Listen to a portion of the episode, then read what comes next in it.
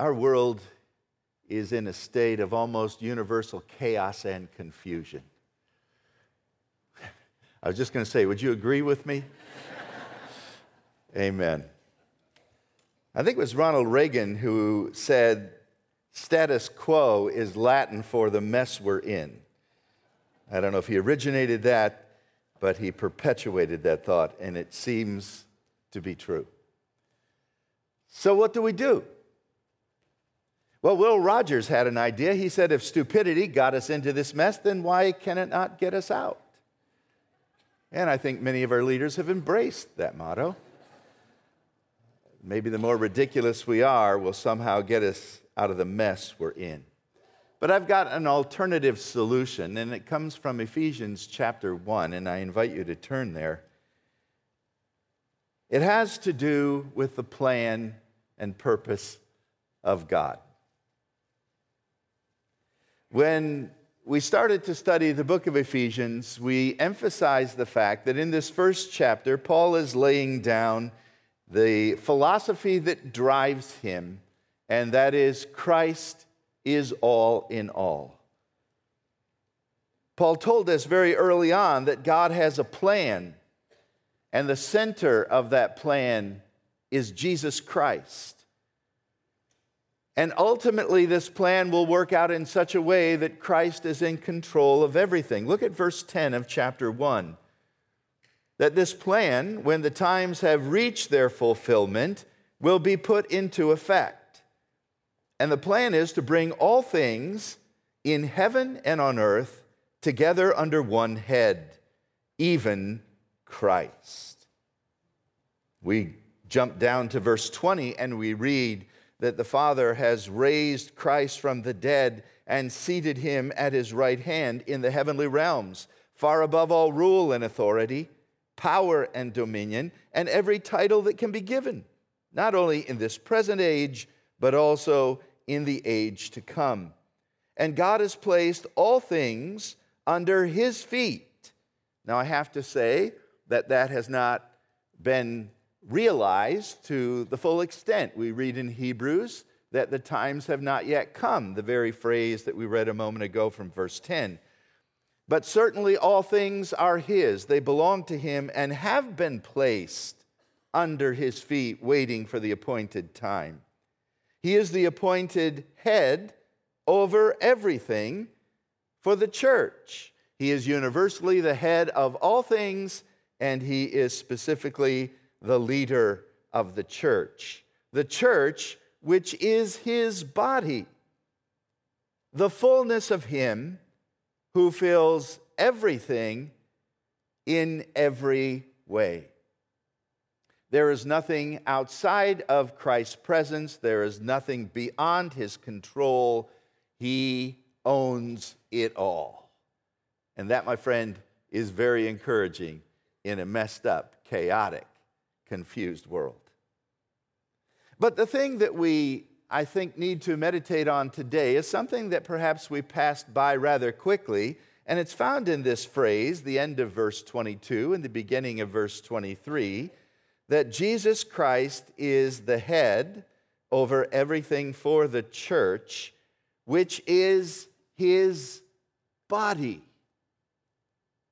The church is the body of Christ. That may seem at first like a rather strange phrase. And by the way, although it is found uh, many times in the New Testament, it only comes, humanly speaking, from the pen of the Apostle Paul.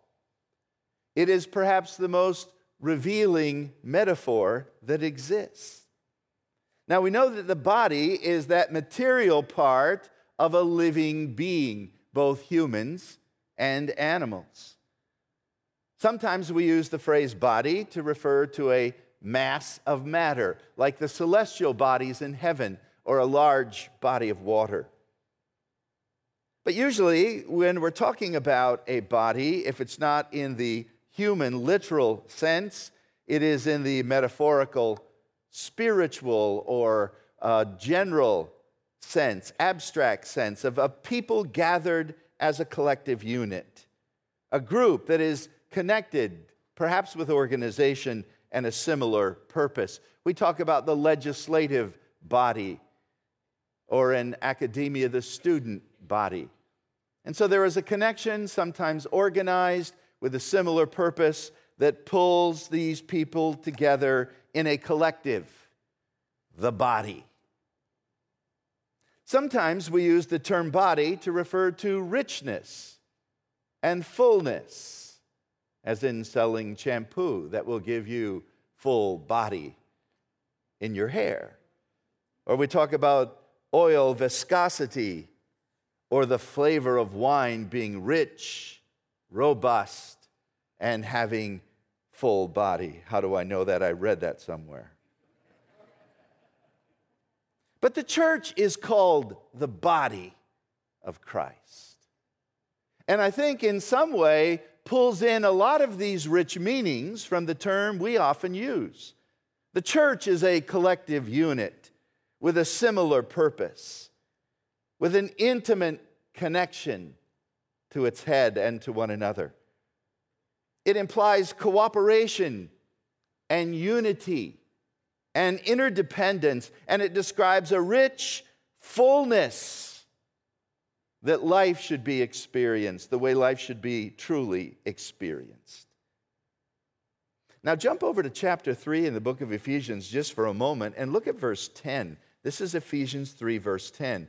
It says that God's intent, what is that? His purpose. The very purpose we've been talking about in chapter one. It is God's intent that through the church, the manifold wisdom of God, what is that? The wisdom of God coming from every angle, like light going into a prism and refracted in so many different variegated colors. So the wisdom of God is multifaceted. The manifold wisdom of God should be made known to the rulers and authorities in the heavenly realms according to God's eternal plan, which he accomplished in Christ Jesus our Lord. How is he going to do that? Through the church, which is his body.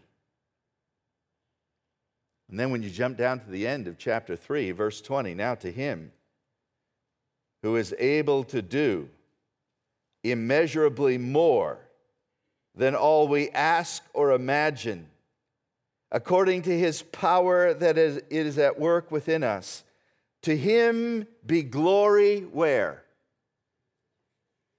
Where? In the church. That is, God has so ordained that his manifold wisdom and his impeccable, majestic glory should be on display in the church. When you think about it, this is amazing.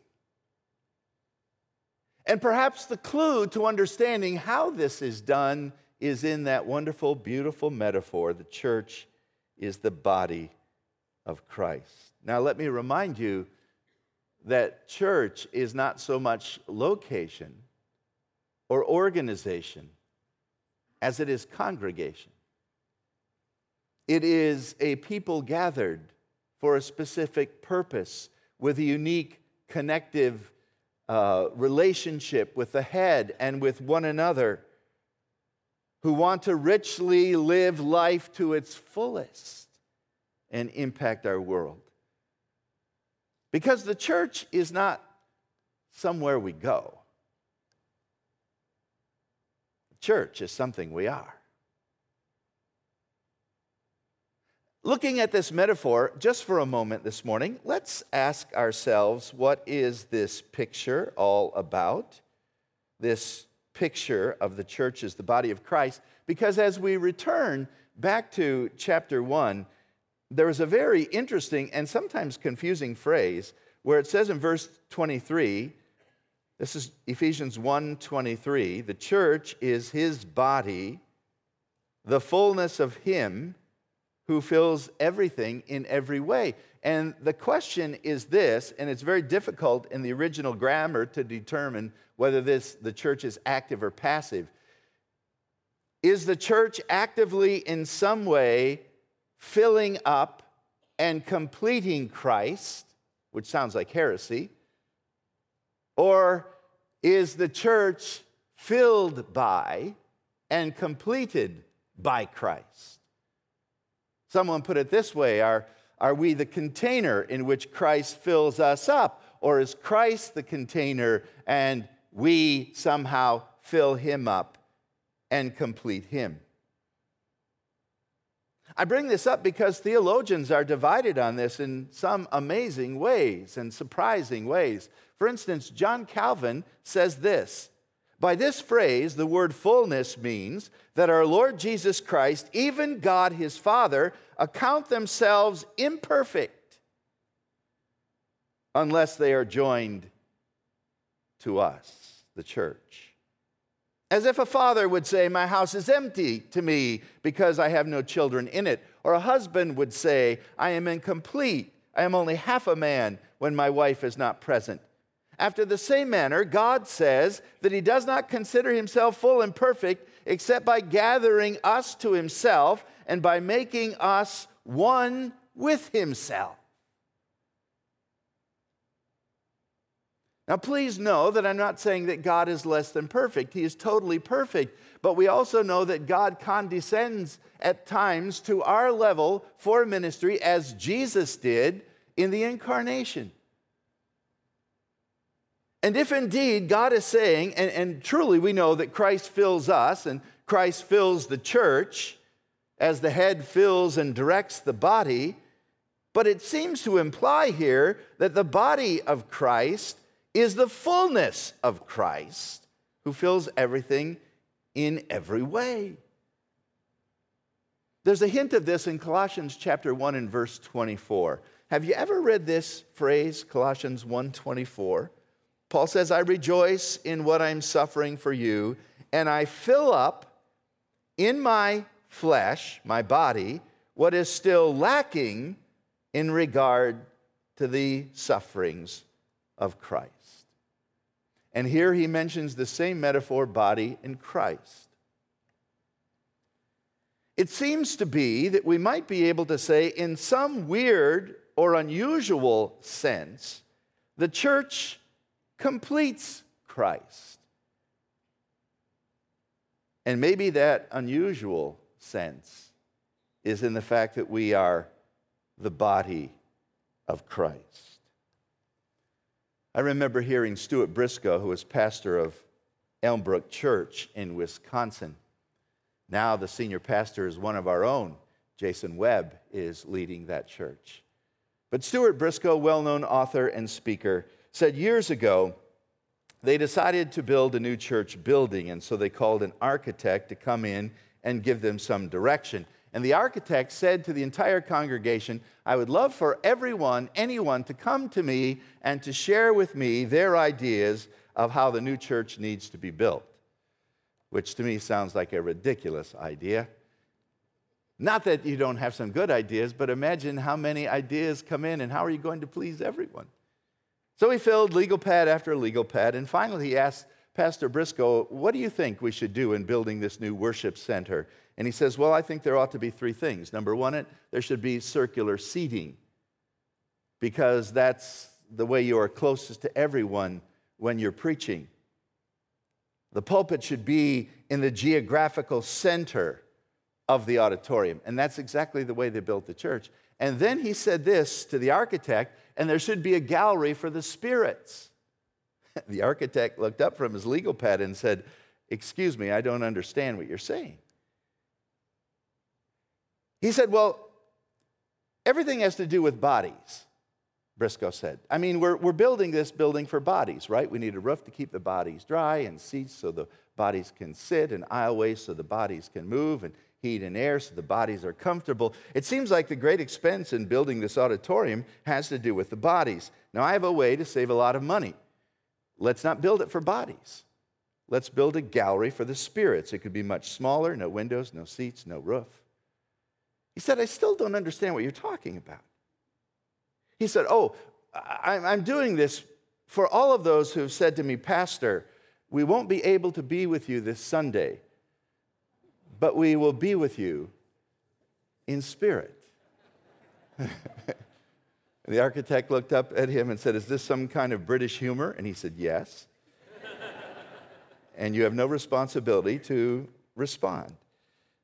But then the architect said something very interesting. If you aren't there in body, you aren't there, period.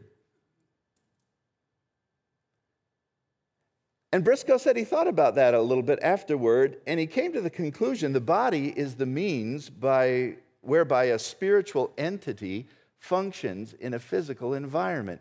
And if you ain't there in body, you ain't there at all.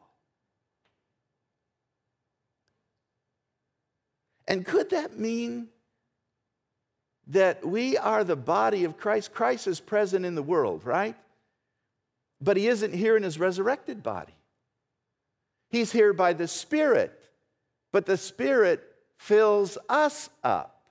And could it be that the presence of Christ in the world today is here in the body of Christ? And that we are to act and represent Jesus in this world as if he were here. So we go from this idea of picture to this idea of purpose. What is the body to do? Well, the body is to represent Jesus Christ. The body is to carry out the eternal plan that God had initiated. In fact, one of the most exciting things, one of the most exhilarating things for a church to grasp is this concept that we are Christ in the world today. In war-torn Germany during World War Two, there was a statue of Christ with his arms out. "Come unto me," I think, was written underneath the statue, but in the bombing, the hands of Christ were taken off that statue. And someone changed the sentence underneath to read, not "come unto me," but "Christ has no hands but ours." We are the body of Christ. And it is the purpose that we, as the body of Christ, should act like Christ wherever we are. Now, we learned in Ephesians chapter one that those saints were in Ephesus, but they were also in Christ. And we have the same dual geographical location. We are in Christ spiritually, and we are in Lansing, or the greater Lansing area, physically. And what we need to do then is embrace seriously Paul's concept, not only of picture, but purpose of this metaphor, and that we need to be the church. We need to be the church. By the way, that's a, that's a rather familiar phrase that is used in sports psychology at times when you're involved in a sport and your coach tells you to be the ball. I have no idea what that means, be the ball, except be all here, be all in, be concentrating on the game. And when the Bible tells us that we are the church, to be the church, then what we need to do is understand this great concept and all that the metaphor implies and do it. By the way, a body is not stagnant. It Unless it's unhealthy, it should be on the move, right? Now, in chapter two of Ephesians, the church is also called a building. Actually, the church is what lives in the building, or God lives in the building of his church. But it's still the people. It's not brick and mortar. But I think the, the image of the body of Christ is even more powerful when we think of the fact that this body is to be on the move. How sad it is when a body is stagnant and cannot move. Spiritual arthritis has inflicted many local churches to where the body no longer is able to respond to the commands of Christ. Isn't it interesting that when you study biblical church history, you can go to the Gospel of Luke and the book of Acts, and you have volume one and volume two of church history? You ever looked at it that way? That's because Luke wrote the Gospel according to Luke. But he is also the author of the book of Acts. Same author. In fact, if you just add verses together, Luke has written more of the New Testament than any other human writer. And what is the Gospel of Luke? Well, it's about the life of Christ. But this is rather interesting. Go to the book of Acts just for a moment and look at the very first verse. In my former book, Luke says, O Theophilus, I wrote about all that Jesus began to do and to teach. Now, that's somewhat interesting because when you talk about a beginning, you usually talk about those early parts, but the gospel, according to Luke, gives you the whole life of Christ on planet Earth, right? From being born to being baptized to accomplishing miracles to dying on the cross, being buried, raised from the dead, ascended into heaven. It's all there. But he says this is what Jesus began to do. In my former book, and now I want to write, by way of implication, what Jesus is continuing to do through the apostles. And that's why when we studied the book of Acts, we said that really this isn't the Acts of the apostles, this is the Acts of Jesus Christ by means of the Holy Spirit who was working through the apostles. That's the real title, but it takes too long to put it on there, and so it's been abbreviated. This is what Jesus continues to do. And as one wise observer said, but there is a difference. Because in the gospel according to Luke, that's what Jesus did in his body. But in the book of Acts, this is what Jesus continued to do in his body. And therein lies the difference. You say, well, wait, wait a minute, you've totally confused me now. Well, the body of Jesus Christ in the gospel Uh, of Luke was uh, a man who, um, you know, Mediterranean, darker, olive-complective skin, I'm guessing five ten, one hundred seventy-five pounds. I have no idea, but it was a real body. I think he was in good health because of all of his walking, and uh, I don't think he was a superhuman-looking individual, but fit right in. But the body of Christ in the book of Acts, it's very different. It's a little group here and a little group there, a group in Los Angeles, California, and a group in Houston, Texas, and a group in Lansing, Michigan, and a group in Toronto, Canada. And that's the body of Christ. And they are living in those places, in Christ, in those places, to be the body. To do all that Jesus did, to continue to do what Jesus did. And so what did Jesus do? Study the Gospels. And what did he, through the apostles, tell the church to do? We study the book of Acts. And we find out that the church is to be doing all of the work of Christ under the head in cooperation with one another.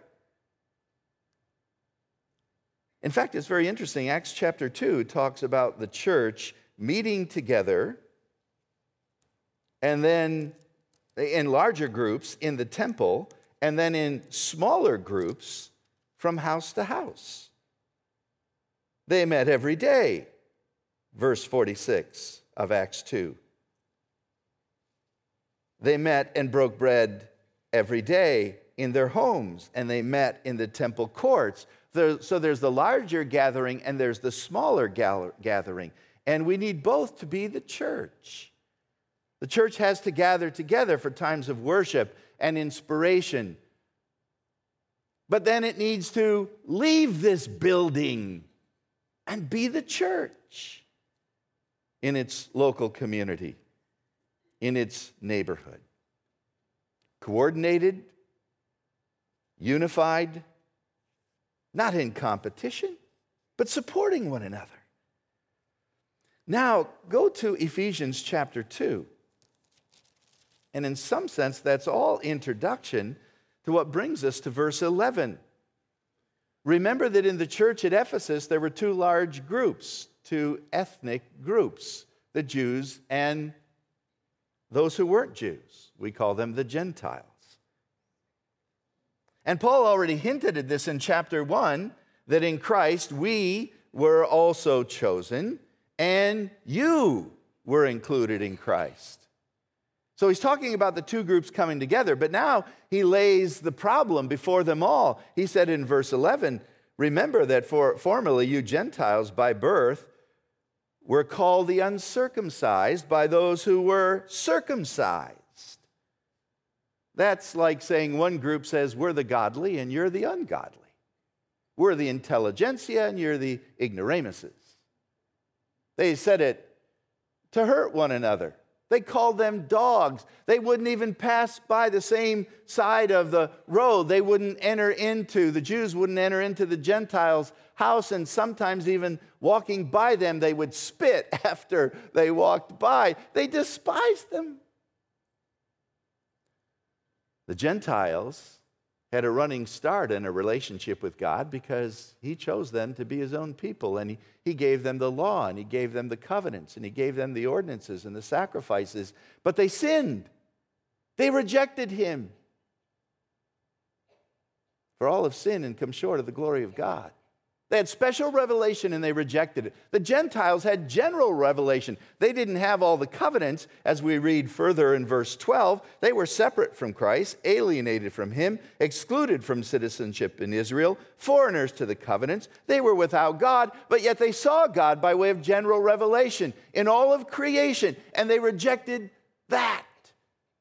So the scripture says in Romans chapter three, both Jew and Gentile all have sinned and come short of the glory of God. Paul throws them all into one collective group of sinners. But notice verse fourteen of chapter two. You who were far away have been brought near by the blood, for Christ is our peace, and he has made the two one. Who is that? Jew and Gentile. He's destroyed the barrier, the dividing wall of hostility. He's abolished in his body the law with its commandments and regulations. And his purpose was to create one new man out of the two, thus making peace, and in his one body to reconcile both of them to God through the cross. You see, God wants to reconcile you to himself so that then you'll be reconciled to one another. And not only, not only is the church called the body of Christ, it's a new entity, the church is also called a new community. It's a new society created by the cross and the mercy and grace of God. So that now we read in Galatians chapter three, and verse twenty-four, there's neither Jew nor Greek in Christ. There's neither bond nor free. There's neither male or female. Are those distinctions still valid? Yes, they are. They still exist. But everyone is leveled as a sinner at the foot of the cross, and we can only be reconciled to God by Christ. And when we're reconciled to God, we should immediately be reconciled to other believers. And therein lies the problem. For God has made the church to be an alternative community in this world that separates to live in different neighborhoods to show the world what Christ is like. And yet the church is often broken and fractured. It's interesting, when God created man, he created an individual. When God created woman, he created something entirely different. One little girl was doing a paper on the creation of God, creation of man by God, and she said, God created man and looked at him and said, I can do better. I live in a family with that philosophy. But when God created woman, he didn't create just another individual, he created community. When he created man, he created an individual. When he created woman, he created community. And community was to build together in God to represent him even on planet Earth, but man's sin. We've fallen into sin, and now society is fractured. And you talk about being isolated and uh, divided. with hostility and hatred. You're talking about American society today. What's the answer? If someone was lost and didn't know Christ as their Savior, and I said, what is the answer? You would say, Christ. But when we see our society all broken and fractured, and someone says, what's the answer? We sometimes pause and take a while to come back with the very same answer, Christ. Because we think as individuals and not as community. And maybe it's because our churches are so broken that we fail to come confidently forward with the answer, Jesus Christ.